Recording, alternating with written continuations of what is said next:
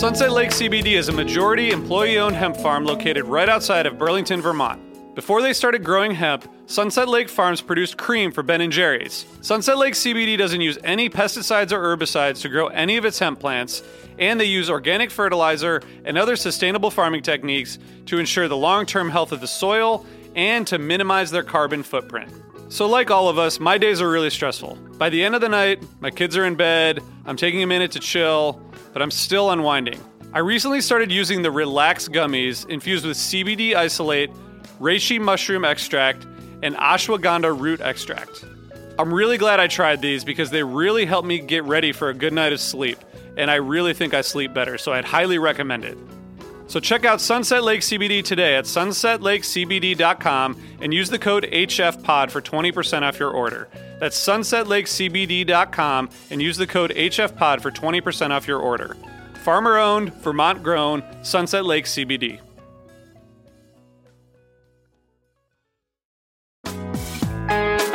Hi, listeners. I want to tell you about a cause that I'm involved with at Heritage Radio Network. HRN is celebrating its 15th year and to celebrate, we're deepening our commitment to giving voice to the next generation of food systems storytellers, and we need your help.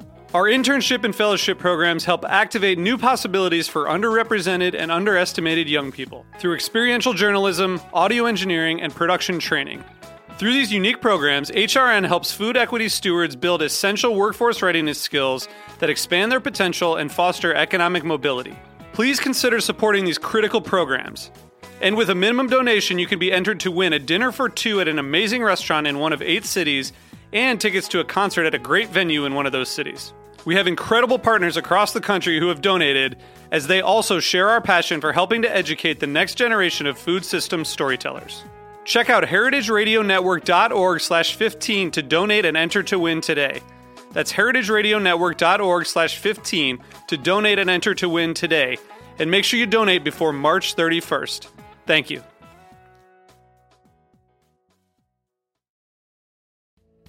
Hey, listeners, I want to tell you about a sponsor, Music Masters Collective. They're a nonprofit organization that produces unique music events, providing opportunities for fans and artists to meet and collaborate in an inspired and creative atmosphere.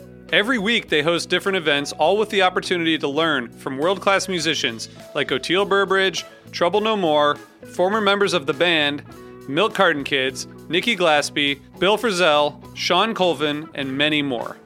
This June, join the Fab Four, Joan Osborne, John Sebastian, Marshall Crenshaw, and a great group of faculty for the debut of Magical Mystery Camp. This all inclusive, once in a lifetime music vacation experience in the heart of the Catskills will be packed with nightly performances, workshops, speakers, song circles, open mics, and a lot more.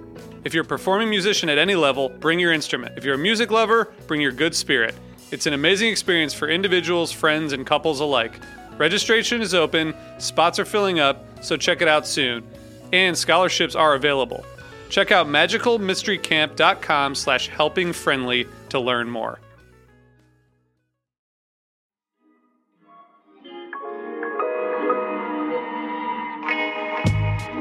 Hello, old friends. Welcome to The Drop. My name is Brian Brinkman. I am David Goldstein. And we are very happy to bring you a very special episode of The Drop here today.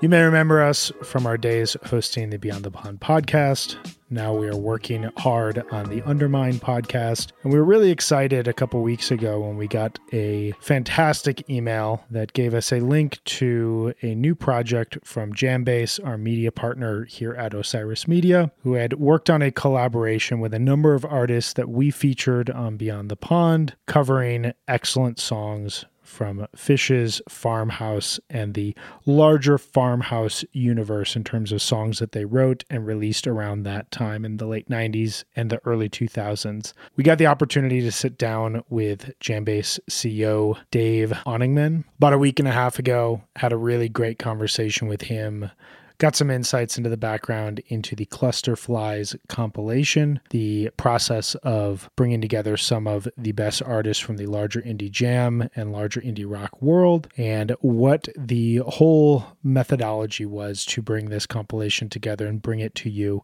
We've been listening to this for the better part of the last month. It is fantastic. We cannot recommend pre ordering and buying this enough. I'm really excited for it to be out in the world. What do you think, Dave?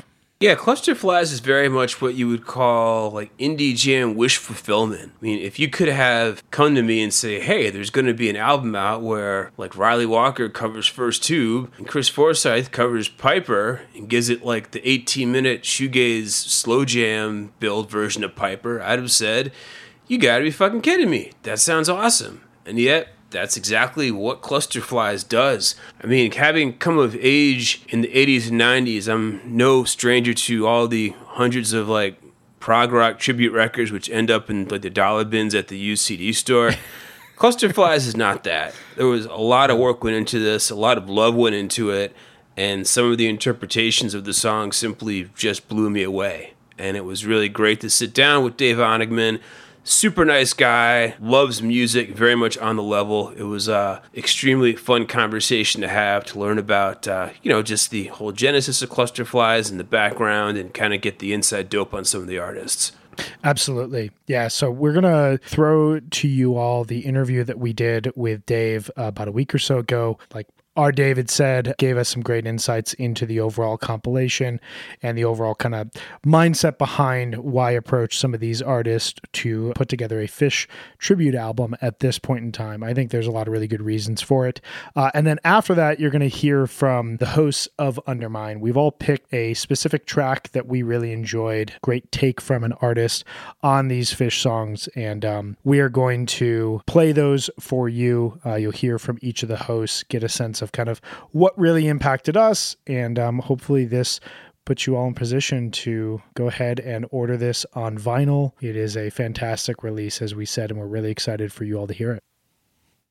We'd also encourage listeners to check out the Jambase podcast, part of Osiris Media, uh, every day since April 13th. They've been putting out an episode interviewing each artist who played on the Clusterflies compilation, talking about covering the song that they did, the approach they took, and their own interest in Phish. It's great, wide ranging conversation to give you even more insight into the Clusterflies compilation. So we'd encourage everyone to check that out. Yeah, I would say that if you're listening to a podcast on the Osiris Podcast Network, chances are you're going to want to mash the buy button on this as soon as humanly possible. And on that, let's get to the interview.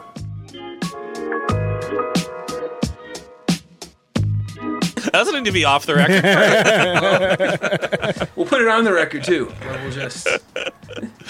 We have lots of questions because this is like a for the two of us and for what we've been doing um, the podcast we used to host beyond the pond this is like a dream collaboration of artists. And both of us have really like in the last couple of years gotten into farmhouse as an album and as a concept. We're both huge pavement fans. And so the crossover there and just like where Phish was in 99 and 2000 is really interesting period in time. And so to pick that era as like what to focus on has just been it's been a joy to listen to and it's been really just really cool to hear all these great artists uh, take Phish songs in a very different direction and also hear where those like decided to stay close to home. Seriously tell us about like the background of the compilation. Like where did the idea come from and really what sparked it? Yeah absolutely. So what sparked it was 100% covid-19 and sort of Jambase's daily operations grinding to a bit of a halt.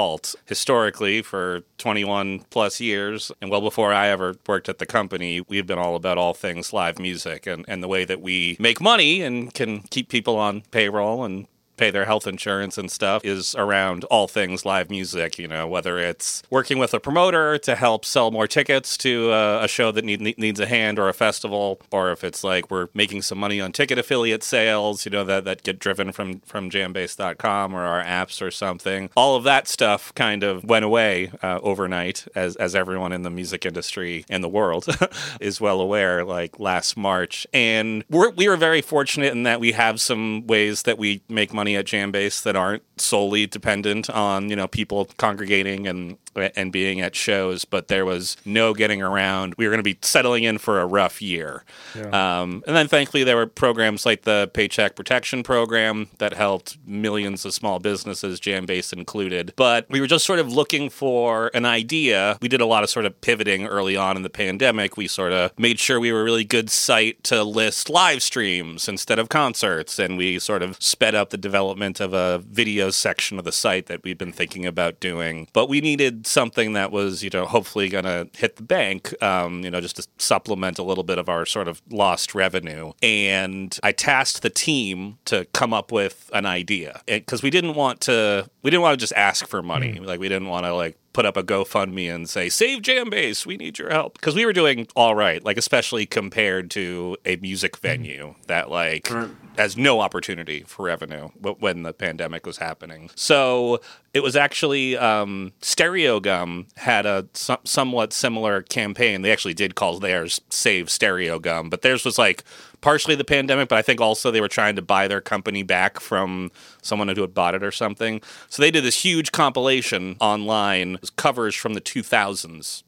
And they raised a bunch of money. So when I sort of tasked the rest of my team, I was like, we should come up with some big idea for Jambase that we can sell something, because we don't normally sell things to people, rather than just ask for money. And I don't know, the Stereogum thing seemed pretty cool. Like, anyone have any ideas? And I told everyone to get back to me in a, in a few days. And I was actually, in the middle of the pandemic, I was also moving my family from the San Francisco Bay Area back to my hometown here in Massachusetts. And when I opened my laptop, once I got to Wi Fi altitude on my flight moving back home after 10 years, I opened up my laptop and I opened up Slack, and Scott Bernstein, Scotty B, had posted in the channel, How about Cluster Flies, a tribute to Farmhouse to celebrate its 20th anniversary. So it all started because of COVID, and we wanted to make ourselves a little bit of money to, to help us out. It all started the concept back in July when we still probably thought this wasn't going to take nine months to make, and we thought maybe we'd still be releasing it in 2020 uh, when, it, when it still would have been Yeah. the 20th anniversary of Farmhouse. Uh, so, yeah, it was squarely inspired by the pandemic. Farmhouse was picked because it was the 20th anniversary, but I'm also I'm really happy that that was the record mm. that was picked because then when we, when we went off to the races to start booking the bands, Farmhouse is such a, a, a collection of some really mature songwriting. Like there's not a whole lot of goofiness Right. on the record, and like the songs are really good. And, and I'm one of the I'm one of these Phish fans that you know doesn't just go for the jams. I, I legitimately love the catalog and. I thought it was really good, especially with the type of artists we wanted to reach out to, that it was a record like Farmhouse rather than like a record like Rift. Hmm. I, I love Rift and I love Farmhouse, but sort of the, the collection of songs are, are very mature and sort of they're not as wacky. There's not a whole lot of silliness to it. You know, it's turned into a really nice tribute to to the songs themselves, in addition to in addition to some jams. Yeah, there's a lot of songs on Farmhouse you can actually make sound good with just like three chords. Right. Yeah. Yep. Feels like their first like middle-aged album. You know, you're coming off the story of the ghost and you know, you have all this experimentation and a lot of that leftover leads to just really enlightened, really thoughtful songwriting that to your point, a lot of those songs could be played straight, just you know, in the first set. They can have some expansion as you move into set two, but yeah, there's there's a lot of variety in there. I like that. So tell us, you know, kind of as you're at this point, mid 2020, you've got the goal, you've got the idea here in mind of of what to do. Obviously, time gets away from everyone in terms of these tor- sorts of project. they they always end up taking longer than we than we think they will. How did you decide on the group of artists that um, you wanted to go after, or did you like kind of one lead to another? How did that all happen? we started making a list right away and one thing that all of these artists have in common is that they're all people that we legitimately love to listen to at, at Jambase. We started making lists of artists that that we wanted to reach out to. We wanted to make sure that we reached out to a lot of women. I really didn't want this record to be a whole bunch of dudes mm. covering Phish. We, we, we were mindful of that on our, on our first drawing up of, of artists to reach out to. Certain ones we like sort of had the song right away, like William Tyler in Law Josie Wales is like one of one of the first things that was said in the Slack channel because we all love William so much. He had sat with for the podcast before, and he'd become really good friends with Andy Kahn from from my team. One of the last big things that the JamBase team all got together and went to was the Yo La Tengo camping weekend down in Big Sur uh, a couple of years ago, nice. and William William played at that, and, and we all hung out, and it was great. So certain ones like that, you know, we're just like, oh well, we, we should get William to do In Law, and we should get Strand of Oaks to do Bug. But then you, you said like, did did some lead to another? Yeah, absolutely. Like so, like one of them like we had identified that we wanted to reach out to Ryley Yeah. because we we all love Ryley Walker. But then, sort of in in talking with with his agent, like I also represent Chris Forsyth. It was like, oh, Chris was also on our list, so let's talk and, and figure this all out at once here. Um, then an agent, you know, we would you know we would reach out to a publicist for a certain artist that would pass on it, and then that publicist would be like, well, you know, who would be great at this would be so and so. So we got some recommendations when we would like reach out to one artist who would pass, and they'd send us in the direction of somebody else. But yeah, it was kind of just vision boarding. You know, it's just kind of like you know who would we really want on this thing, and it would just sort of go from there. And and some of them were just kind of uh, happy accidents too. It Sure. was like uh, having Jen on the record. I was actually she she's an old friend and her name came up early on. Someone was like, "Oh, we, we should ask Jen," and I've known Jen for a really long time, and we and we talked about stuff like this a lot. And I was like, I don't know if this is really her thing. Like, I'm not sure if she's gonna love me me calling her to, to ask her to do this, but I don't know. We'll see. And, and we talked about this actually. The Dirt podcast that we did with her will publish before this does. But like, I was actually calling her to tell her how excited I was that I talked to Sadler Vaden mm. from Jason Isbell's band because me and Jen both love Jason Isbell in the 400 unit. So I was actually just calling her. I was like, "Oh, I like my new best friend Sadler, and he's doing this thing with me." And and she was like, "Well, well, tell me about it. Like, what is this? Are there any other tracks available?" And I was like, "Oh, uh, yeah, there are." And then like an hour later, we had selected Dirt, and uh, and we had had her signed up. So yeah, a lot of it happened organically like that, and and some of it was just like, you know, who we'd love on the record is Amy Helm. Let me write Amy Helm's manager a note, and they write back and they say, "Yeah, it sounds great. Amy's going to listen to the record and tell you what song she wants." On that note, I mean, a lot of the performances, like obviously William Tyler doing the in law Josie Wales, like Forsyth doing Piper. I mean, it seems like these Phish songs were tailor made for these artists. Did you like present them with the actual song selections, or did you just let them decide? It, it depended. Um, so yeah, like for William, we pitched him specifically on that. It, it really kind of depended how early on people replied, or if they were sort of on our first or second or third round. Like when the record was wide open, you know, like like like like I mentioned, Amy. Like Amy was actually the first artist that confirmed a track. Um, so when I was emailing with her management, I was like, "No one's picked a song yet. Like you're one of the first people we've reached out to. Let us know what you want." And but then sort of you know when we were much closer to the end, it was like, you know, hey, Neal Francis, do you want to do uh, Dog Stole Things? Um, so it depended. Yeah, so some some people we gave full choice, some we kind of pushed them in a direction. Oftentimes, managers like sort of already knew the knew the record Sure. and sort of knew it knew it as well, and said like, "Oh, I think this would be a good one." Yeah, it was funny. I I, I- I just did my interview with Chris too, and Chris Forsyth, and the record was relatively open then, so he he listened to it and he immediately tried to go for the first two instrumentals, and they were both taken by friends of his. He was like, "Oh, like you know, what about this this uh." In-law song, and they're like, "Oh, William Tyler has that." I was like, "Oh, okay. Well, what about the other one? First two, it's like Ryley Walker has that." And he's like, "What? Ryley Ryley Walker has such a nice voice. Why is he doing the instrumental?"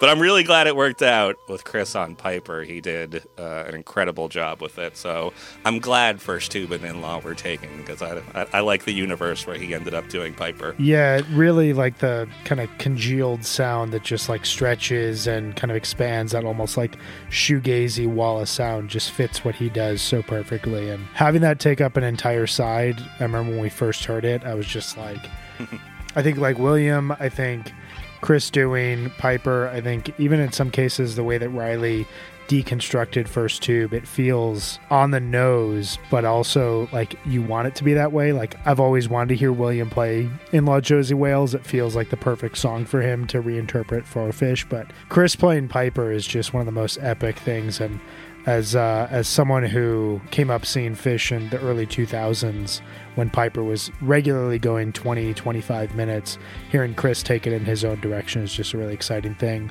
I'm curious, like, as you were getting recordings back, was there anything that just outright shocked you and you were like, that is not how I expected this person to play this? Or, I mean, I have one performance in, in particular, but like, I'm, I'm curious about you.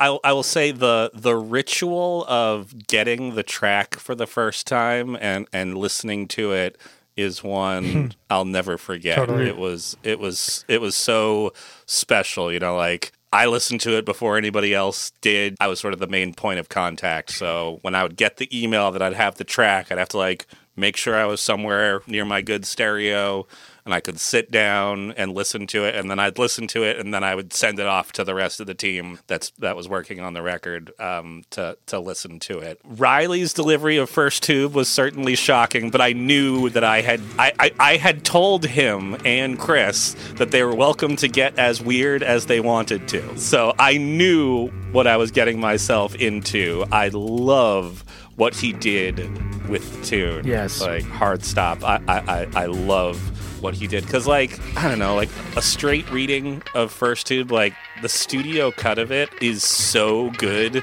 and like so quintessential Phish like i feel like if we'd given that to some dual guitar jam bands just do a fishy like thing to it it like it would have been cool, but it wouldn't have been as good as like the studio Phish first tube. So I love what he did with it. His was certainly eyebrow raising, like getting it and listening to it for the first time. Amy's version of Sleep was too. I jokingly said to her, we, we love you here at JamBase, but I like did not peg you as someone who would have taken the studio cut and doubled its length. Um, but she turned the two minute sleep into the four minute sleep um, and just the, the way that she she belted that one out again kind of deconstructed the song too because sleep is really just like a single guitar riff and a melody Right. And they stripped away the guitar riff. The guitar riff isn't in her version of it. So i, I loved hers. And yeah, I mean, get, getting Chris's. I just remember I, was- I was sitting in this seat exactly where you guys are talking to me, and once the progression actually kicked in after like the first nine minutes, I just remember like by myself here, just having a little party, just like fist pumping, fist pumping in the air when the chord progression kicked in. So yeah, getting the tunes delivered for the first time like I said, was was really special. This entire process has just been has been, just been so so special. But hearing them for the first time, I'll I'll never forget it. Like listening to every track on on its way in was was so much fun. I'll say um, I was pretty familiar with all the names. The only one I did not know off the bat was Lindsay Lou. And then after listening to her Mountains in the Mist, I went directly to Bandcamp and bought her most recent album because I was floored. Nice. Has a fan in me. Also, I mean, Mountains Nice. is kind of that's a deep cut. I mean, I guess that was the Japanese bonus track. Yeah. I mean, it kind of. Yep. My next question was that originally just going to be the twelve songs in Farmhouse, Mm. and then when you saw there was like enthusiasm, you expanded it to be like Right. But I guess Yeah. like the other studio stuff. I want I want to remember how Lindsay ended up on the record too. I, I I've I, I was definitely a fan of hers, and I and I had listened to her stuff, but I, I, I became more a fan of hers when, when this all started. The reason she got reached out to, I remember, was because my, my friend Connor, we were like we were just starting to fill up slots and starting to book artists, and he sent me Rev, one of the guitar players in the Little Smokies put out an EP, which was really good. I, I forget the name of it now, but he, he put it out mid last year. And my, my friend had just like taken some like virtual guitar lessons from him and stuff. And he's like, you should listen to Rev's EP. It's really good. And I did. And I was like, oh yeah, man, this is this is great. Who is that singing? On some of these tracks and it was and it was Lindsay. So like the next day I like looked up to figure out who Lindsay's manager was and and and sent them a note and I was like we're, we're doing this thing. So that's like ano- another sort of organic story about how someone ended up on the record. It's just because I was listening to an EP that she was on and was blown away by her voice and and I remembered I'd listened to her before and I was like, "Oh, well, I want her on this now." But anyway, so right from the get-go, I think once it was pitched to me, one of my first to it was like, oh, cool. And we should do Driver and Mist mm, because, mm. like, those two tunes are great. And that'll be 14 tunes. And then from there, it was like, okay, let's do the 14, but then let's do one more to like try to make it our own. So the original idea was 14 tunes and then let's add a 15th from that era that didn't end up on Ghost or Farmhouse. And that was very easily decided to be Vultures. We were like, all right, yes, like let's let's do Vultures, final track. Okay, like w- w- we're we're done, um, and and and then we had we had an artist lined up to play Gotta Jibboo that had to drop out because they they just had problems with the timing. So the only artist that we booked that that had to drop out, which is a pretty good batting average considering this was all recorded during a pandemic. so somebody dropped out for Gotta Jibboo, and we we reached out to like a few artists at once to try to to fill the track and we got back like too many replies um, like we got too much interest. And we're like, all right, well, well, if everyone wants in, then we'll just add another track. So like I think we were pitching Neal Francis and White Denim to do Jibboo, hmm. and like they were both interested. James ended up ended up doing Jibboo with, with with other folks, but we really we wanted Neal to also be on the record. So we said we told him, well, "What do you think about the song Dog Stole Things?" And he was really into it. So then we were at sixteen, and then I and we ended up with 17. Um, and then it was just because the distinct lack of Reed Mathis on the record was bothering me. um, I love Reed, and he's done so much stuff with JamBase over the years. He like recorded a bunch of songs with us when we did the songs of their own Grateful Dead stuff back in 2015. He was one of the first people that like sat with us when we launched the podcast.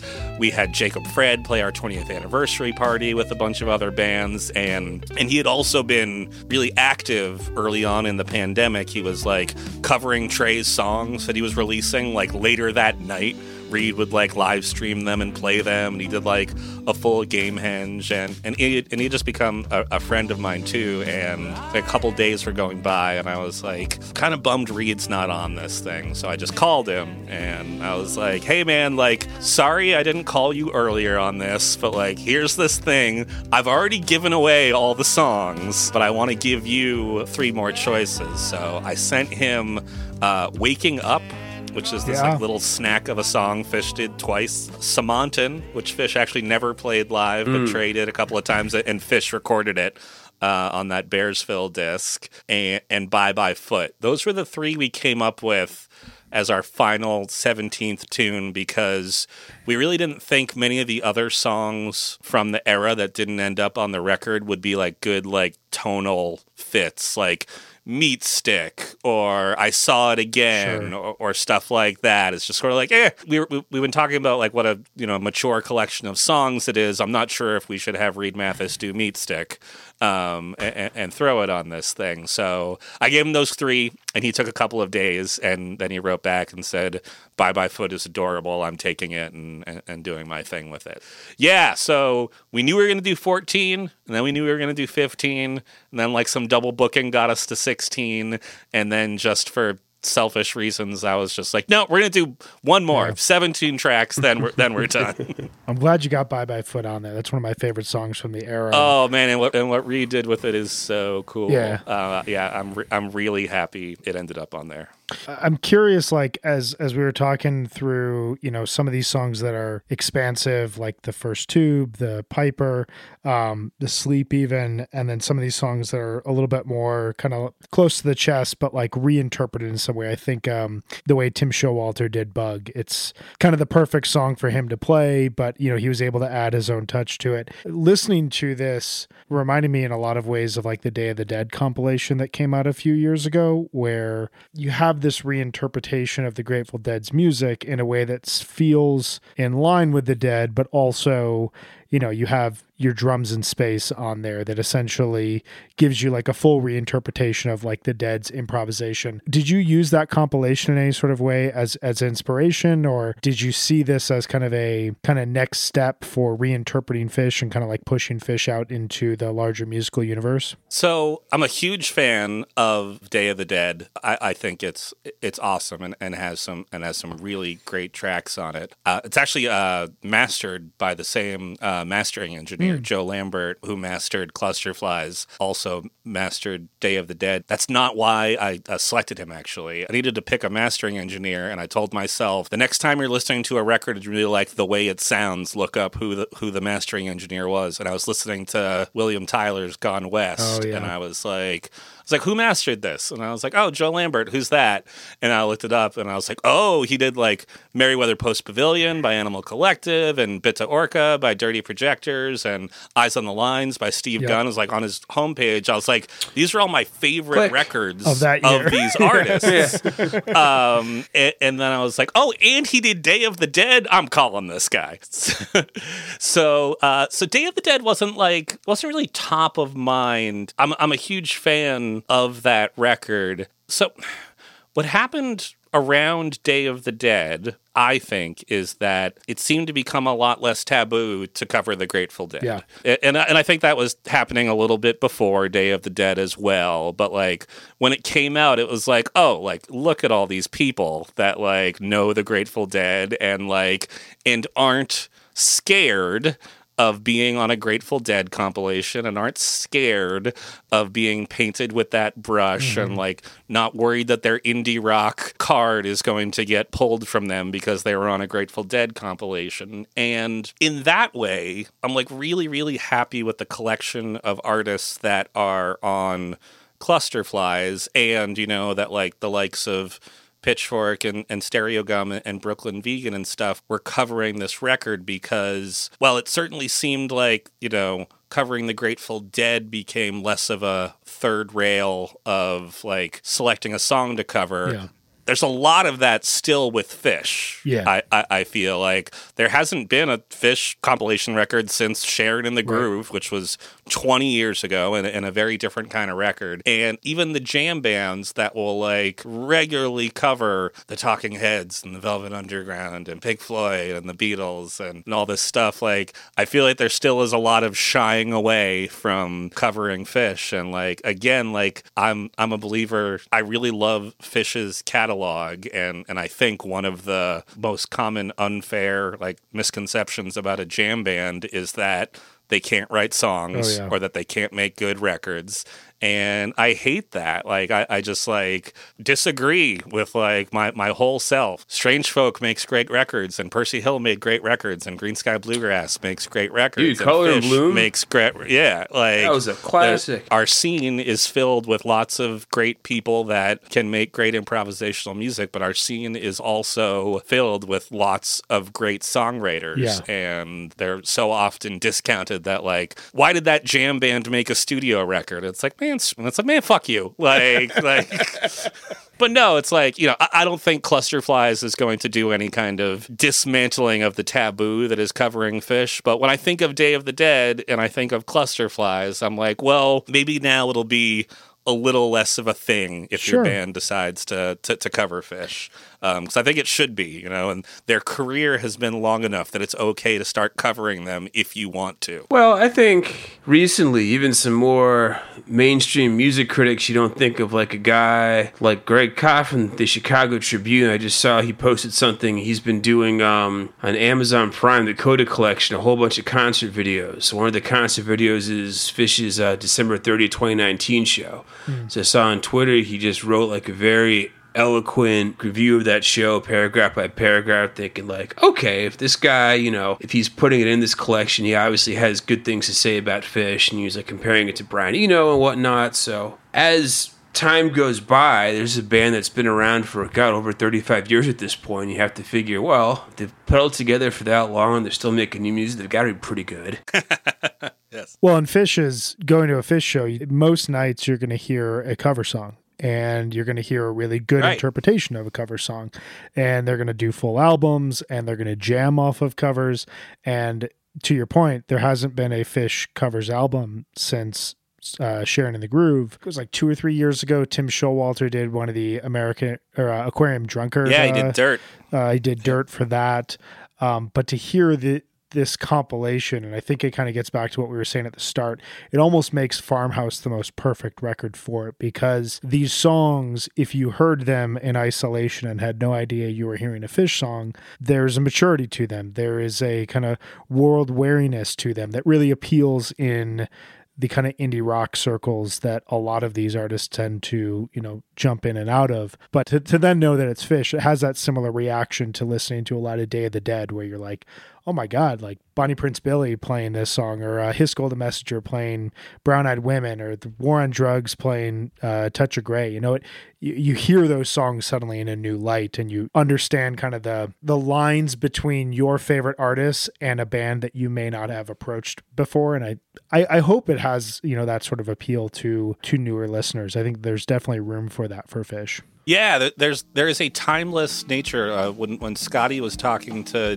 Daniel Donato and he was asking like, you know, why did you pick up back on the train? One of the things he highlighted was, you know, like it, it sounds a lot like a Grateful Dead song, and like like a Grateful Dead song that like is so timeless. He like I think he like excited like the lyric. He was like, "See my face in the town that's flashing by," and it's like, what town? like what, what what town are you talking about? Like it could be like could be any town. You can just sort of put yourself in that image, you know. And a song like Driver too, like if you had someone who was a, fan of Vetiver and you played them that, they'd be like, "Oh, cool new Vetiver song." If they didn't know it was a song by Phish or had heard "Driver" by Phish, I'd be like, "Oh, that that's a cool song. That's a cool Yeah. new, cool new Vetiver tune." Yeah, there's a lot of space on these songs to, to paint around, and, and yeah, just I don't know, it's just a great collection of tunes. No, no, no two ways about it. There was a lot of excitement from from artists when we were reaching out to us. It, it, it felt like people had been wanting this phone call for, for a long time. I just like had this great conversation with Daniel and he was so fired up to do it. And like, I think I like DM'd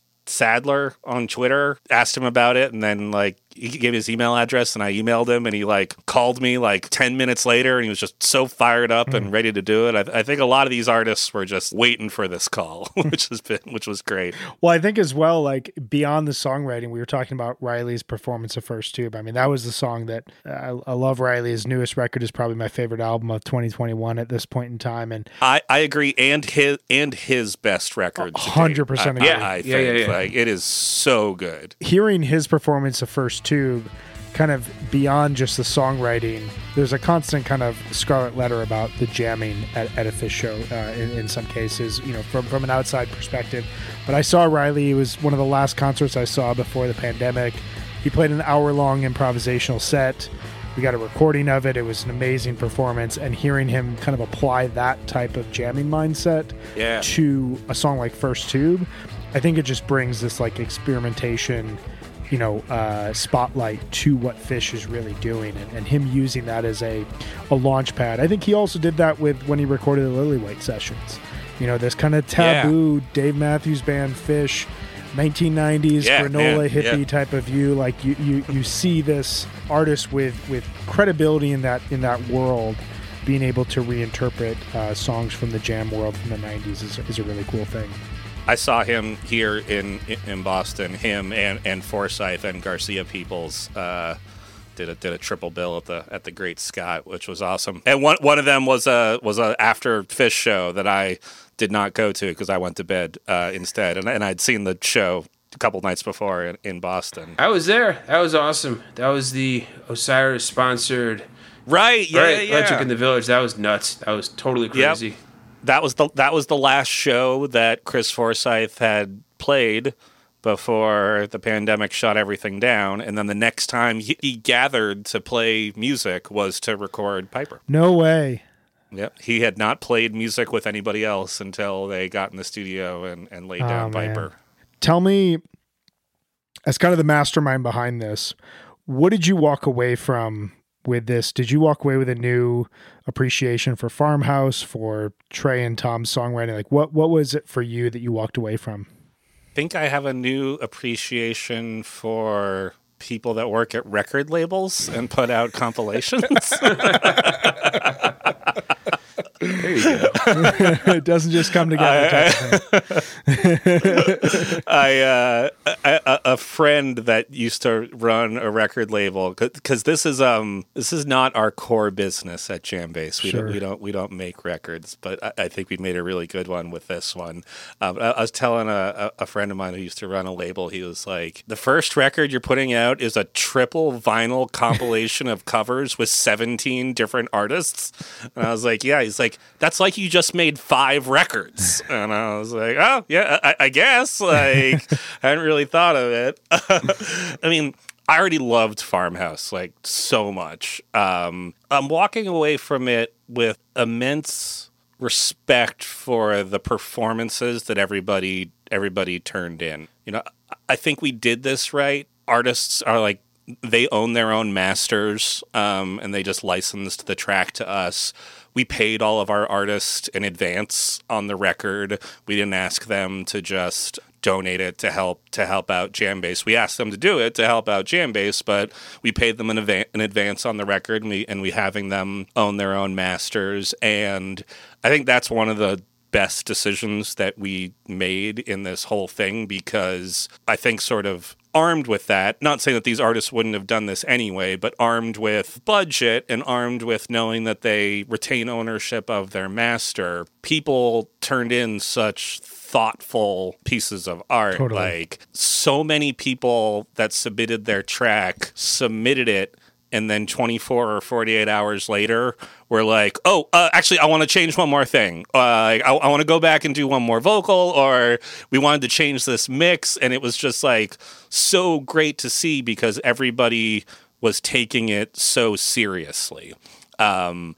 so I, i'm like walking away so pleased that everyone turned in what they turned in. And I'm, I'm certainly walking away knowing a bit more like record label terminology and, and stuff that, that we didn't know before and what a DSP is and what most favored nations means on a record contract and and things like that. So like learning the ins and outs of it um, has has been really interesting and and maybe maybe something we can look to to replicate in the future at, at JamBase now that we kind of know what we're doing. Maybe we'll wait until we actually press the record on vinyl and have it end up in people's mailboxes and stuff and then we can really say that we know what we're doing. but like we've always when we did songs of their own the video series like six years ago now we've had a slow drum beat of people that are like you should put this on an album like why don't why do you guys release you should do it on an album and now like as we're wrapping up, as as much as I'm looking forward to having my headspace cleared up for things that are not cluster flies, like part of me is like, all right, like we know what we're doing now. Like, what should we do next Sure, with this, with this sure. thing?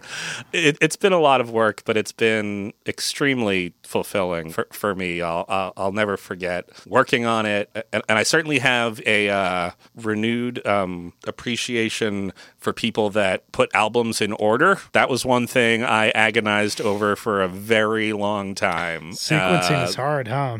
Sequencing was really hard. Like Clusterflies has existed in many, many different orders on my hard drive and, and in my car and, and different things. And like I had this like inner monologue battle with it where it's like, all right, like Dave, I think you're like overthinking this a little bit.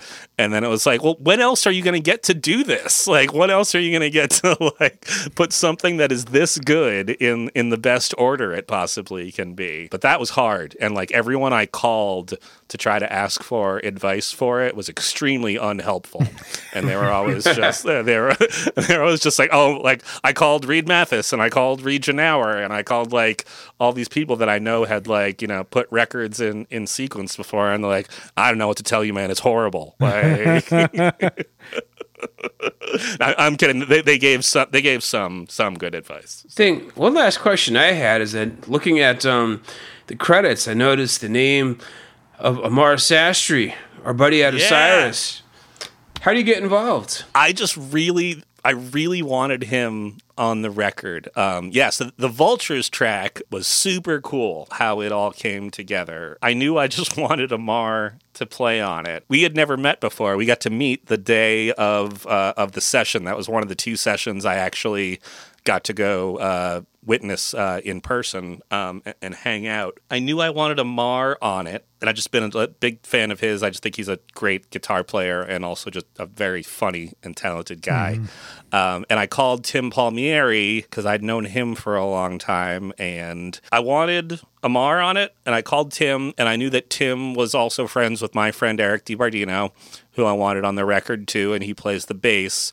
So I was calling Tim to see if he could round out drums and and keyboards for me. And I sort of thought the easiest thing Tim would have done would just be bring in some of his guys that he plays in in Kung Fu or The Breakfast, and he was like, well, I could do that, but I also like I've been wanting to do something with with Ben from Goose and Ryan from Twiddle, and I was like, oh yeah, do, do that, and and as it worked out, just like they both were available and into it, and it felt really good to connect Amar with all those guys too, because Amar's such a talented guitar player, but like I don't I don't think he's played a whole lot with with bands like them, and sure. I know he was a big fan of Tim's too. So Amar sent me like the nicest note I've ever gotten from anyone, hmm. like mm. the night that we all got back from the session. He like he like drove like five hours to the session, oh, I think, wow. and like drove five hours back, and like he sent me like the nicest thing you could ever send someone uh, that night, and we all had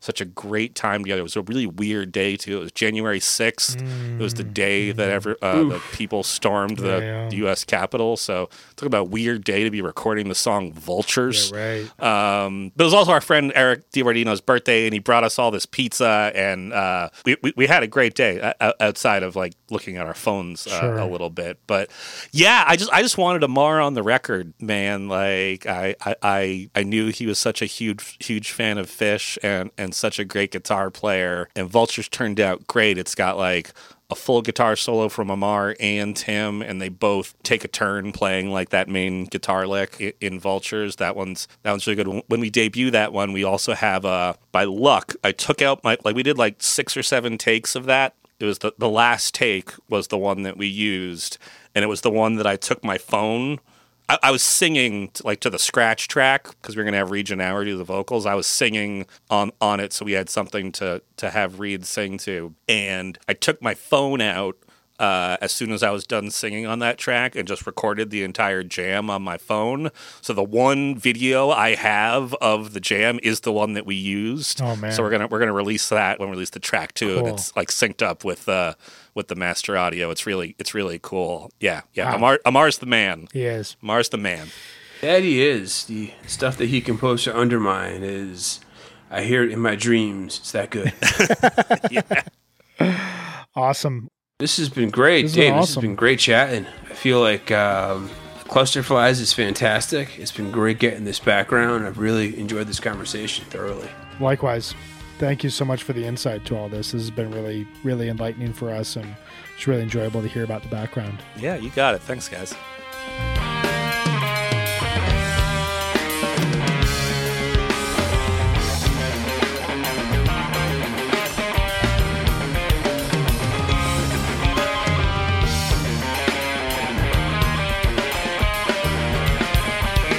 What is a city without its music? The legacy of the New York Philharmonic is incredible. Nearly two centuries of history. That's a lot of music and a lot of stories. I was sitting on stage for the very first time thinking, I can't quite believe this is happening.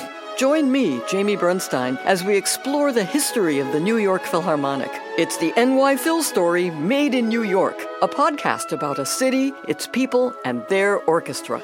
Listen wherever you get podcasts.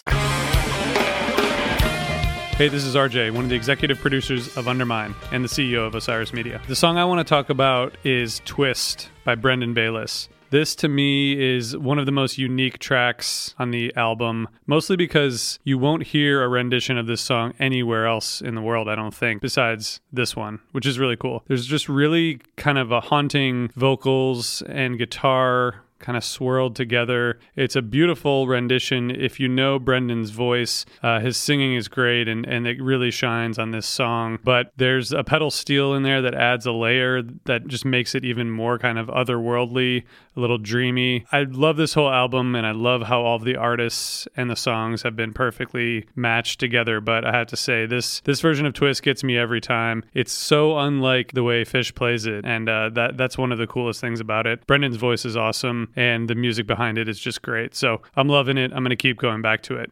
And I also I just want to give a shout out to our friend Amar Sastry who did all the theme music for Undermine and who's on another song on Cluster Flies called Vultures. It's a super group. Tim Tim Palmieri, Amar, Ben from Goose, members of Twiddle, Tea Leaf Green, and Strangefolk. These guys just put together a really, really amazing version of Vultures. The shredding in there between Tim and Amar is really notable. So if you haven't checked that song out, definitely go listen to it. We're really happy to be part of this project and helping JamBase get the word out. So thanks for checking it out.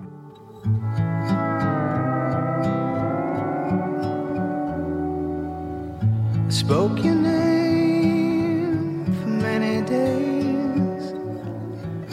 pronouncing it in several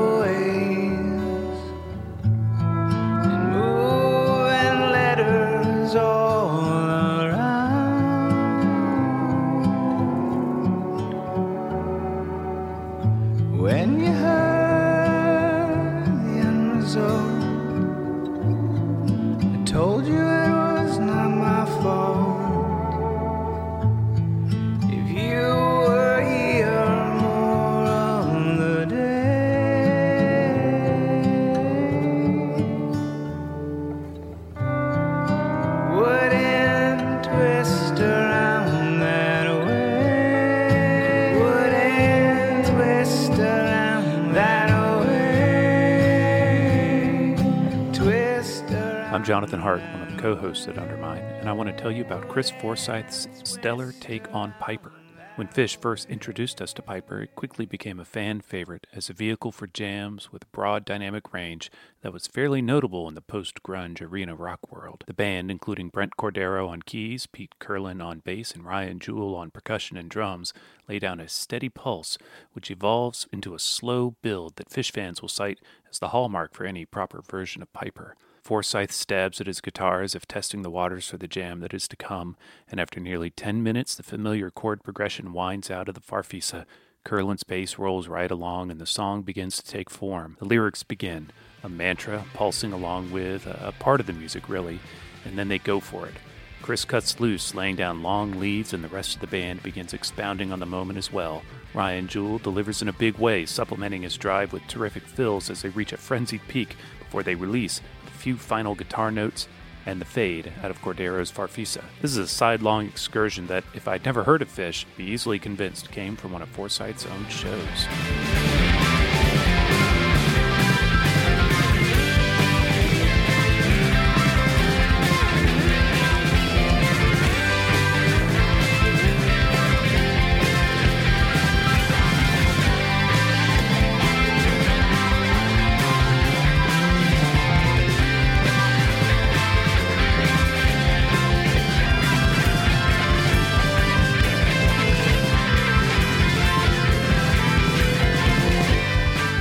Hey, it's Brad, co host of Undermine. I chose Sadler Vaden's cover of Heavy Things off of Cluster Flies as my tune. First of all, I love Heavy Things. It's a, it's a great song I always enjoy, whether it's an opener like it was for Halloween 2013, whether it was an encore, uh, August 12, 2018. I'm always in for Heavy Things, no matter when it comes. Uh, second, I really dig Sadler's version. I think it does the song justice while putting his own rock twist on it. It's got a great kind of twangy indie garage rock guitar throughout the song, nice layers. The vocals are good. It's a nice twist on what I think is one of Phish's best attempts at a pop song. I also chose Sadler because, of course, he was on HF Pod. I didn't get to attend the interview with Matt and Jonathan, but I really enjoyed that episode and I, and I was sad I missed it. So I want to give him some love here with his Sadler Vaden's cover of Heavy Thing from Cluster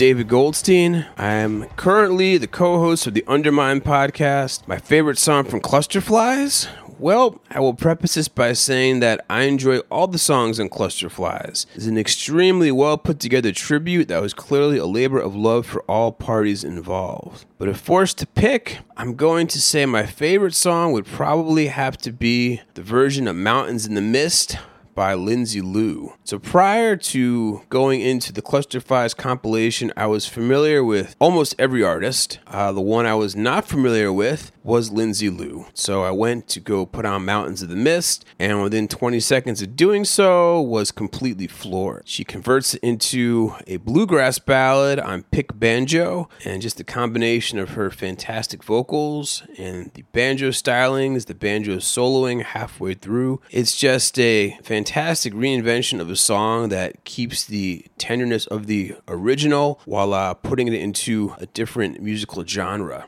And it's just very well done. And after listening to this, I immediately went to Bandcamp. I looked up Lindsay Lou. I found her most recent record and I smashed the buy button. It was just great that I was able to be introduced to a new artist that I have instantly become a fan of through Clusterflies. And hopefully she gets to go out on tour in 2021 or 2022 because I would love to see her live. And I look forward to diving into the Lindsay Lou back catalog after hearing her fantastic version of Mountains in the Mist on Clusterflies. Several times unconsciously, I've stumbled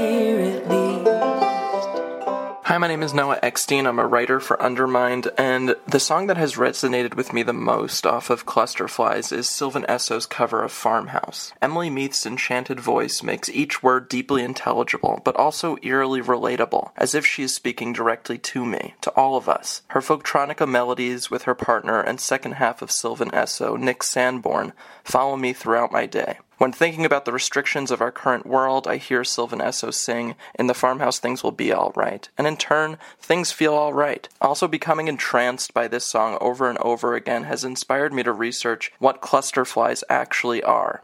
Are they just those pesky house flies? No. Actually, they are different from the common housefly, but look the same, and usually show up in August and September. In case you're interested, they're parasitic on earthworms, and if you type in cluster flies to Google, the first thing that shows up is how to get rid of them. So we are so very sorry, there is little we can do but swat them. I never ever saw the northern lights. I never really heard a cluster flies.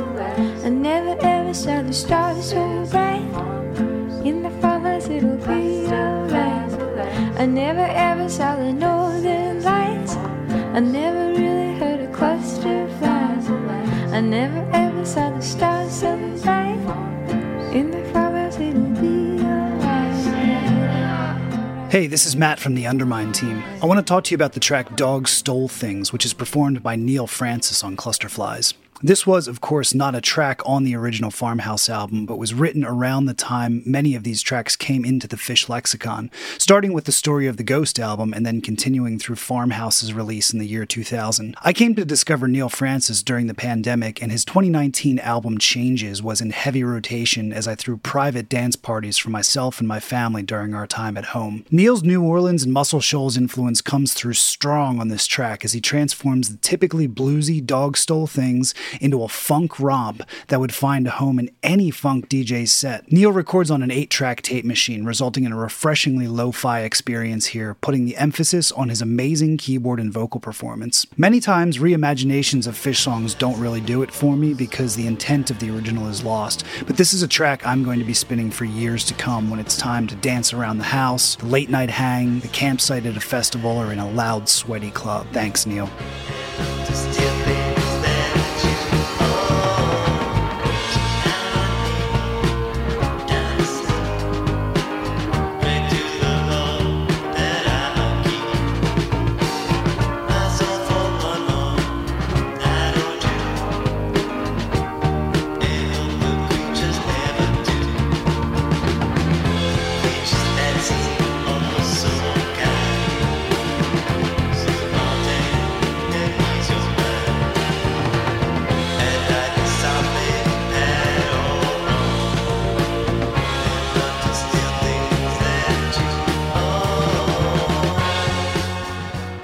Hey everyone, this is Brian, one of the producers and co hosts of Undermine. Wanted to talk to you about the Strand of Oaks track Bug off of the Clusterflies collection. Strand of Oaks is one of my favorite bands. Singer songwriter Tim Showalter has been one of my favorite artists over the last decade. First discovered them through the album Heal, the song Shut In, as well as JM dedicated to one of my favorite singer songwriters, Jason Molina, pulled me in immediately with its Midwestern Americana, just bigness, full emotional lyricism, great storytelling. Gotten to know Tim over the last couple of years. He's a really fantastic guy and he fits the thematic energy of a song like Bug, one of my favorite Phish songs off a farmhouse and really of any era. I first heard Bug at my second Phish show, July 18th, 2003. Came out of a fantastic Down with Disease and a Catapult. The lyrics, the searching, wandering, yearning aspect of the lyrics really got to me. It's been a song that stuck with me ever since. And Strand of Oaks, in a way that only they can, builds upon the yearning themes searching, the wandering, the hopefulness of Bug into a delicate, beautiful, really intimate performance of one of Tom Marshall and Trey Anastasio's best songs. And then in the last three minutes, allow the song to unfold into a beautiful atmospheric jam that fits the song so well. But like so many excellent songs on the Cluster Flies collection, expands upon the larger themes of Phish and adds to our initial thoughts of what Phish could possibly be. I'm really excited for all of you to hear the entire Cluster Flies collection. This has been so much fun for us here at Undermine to explore this. Excited for you all to hear it. Go out and buy it. May 3rd, Cluster Flies from JamBase. Fantastic stuff. Let's go ahead and listen to a little bit of Bug.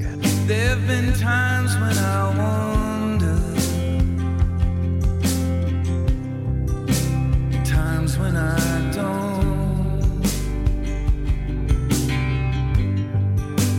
Concepts I ponder, concepts I won't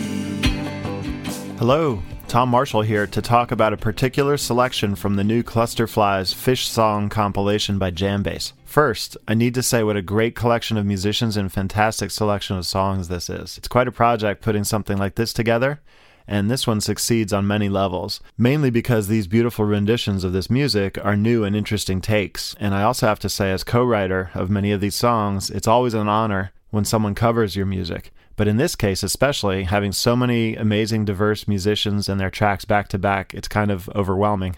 I chose the song Dirt as performed by my friend, Jen Hartswick. Jen has sung more of my words live on stage than any other woman. Imagine having someone with a voice and talent like Jen's performing your songs. So I'm forever indebted to her already for that, and now she's done it again with one of my favorite songs. So this rendition features Jen singing a beautiful version of the song Dirt, complete with sublime harmonies and textures as only Jen can sing, followed by a rocking guitar led jam. Who is that guitarist? Which culminates in a beautiful conclusion where I think, I'm almost certain, I hear Jen's trumpet, blissfully sending us home. Make sure you check out Dirt by Jen Hartswick on Cluster Flies by JamBase. I'd